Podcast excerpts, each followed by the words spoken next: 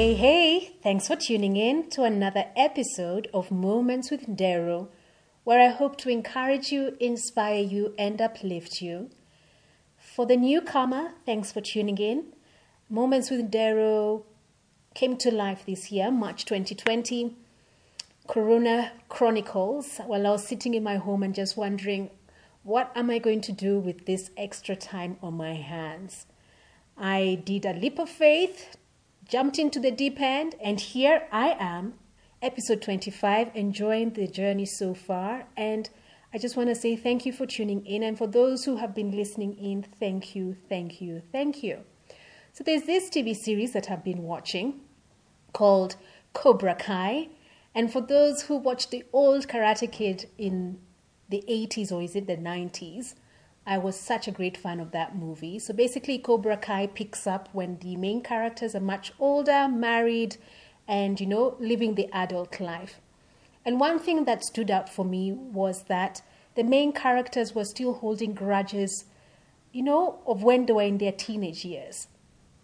So imagine them being in their late thirties and early forties, and they're holding on to grudges of when they were teens. And how many of us are holding on to grudges, holding on to vendettas, holding on to things that happened such a long time ago, yet you can't find it in your heart to let go? And in this T V series now, you can see that the grudges are actually affecting their personal lives. So their resentment towards each other is seeping into their personal lives, is, you know, influencing the decisions that they're making on a day-to-day basis.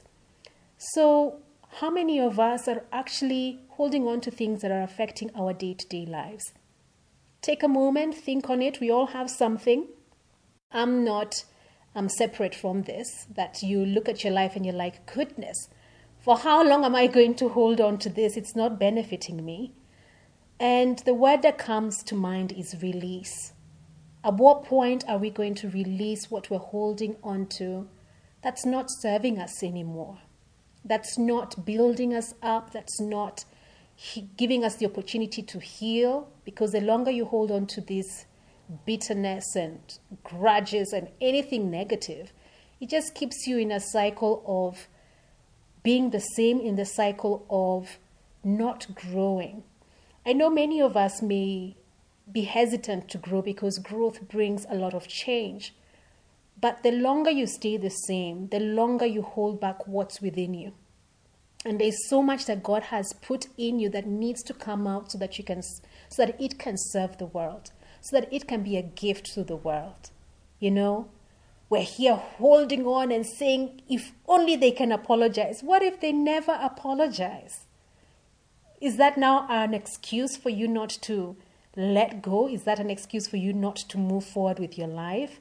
Because many of us are waiting for apologies, which will never come. Never.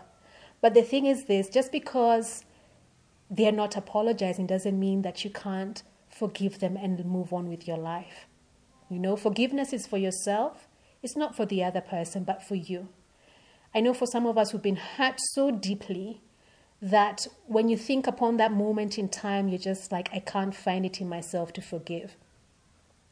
But forgiveness is not something that you do today, like now I forgive this person. It's a continuous, intentional decision to do every single day that you say, that you tell yourself, I'm going to forgive, I'm going to release, I'm going to let go of whatever it is that I'm holding on to.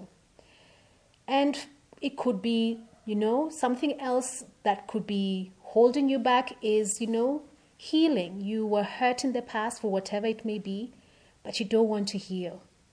You don't want to let go of the pain because the drama and the negativity is benefiting you. You know, some people thrive in negativity. Some people thrive in drama. So if you let go of all of that, you won't be the center of attention. So I understand that. You wouldn't want to let go of that because once you heal, how are people going to associate with you? Once you heal, what is your role in your social circles, in your family? Well, in fact, it's time for you to heal and to let go and to move on with your life, because the longer you stay in that place, the longer you're holding back what God has deposited in you. You know, you're fearfully and wonderfully made. And by you staying on that level, it's just small-mindedness, it's just thinking small, it's fear that's holding you back. Because again, another thing that could be holding you back is fear, you know. At what point are you just going to do it afraid?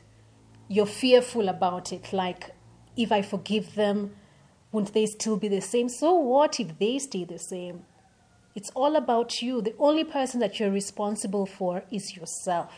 You're not responsible for anything outside of you. So if they choose to continue being the same, so be it. It's all about you becoming the better version of yourself, striving to become who God has created you to be. But you cannot be that person by holding on to negativity, holding on to things that are limiting you and keeping you, you know, at a lower level.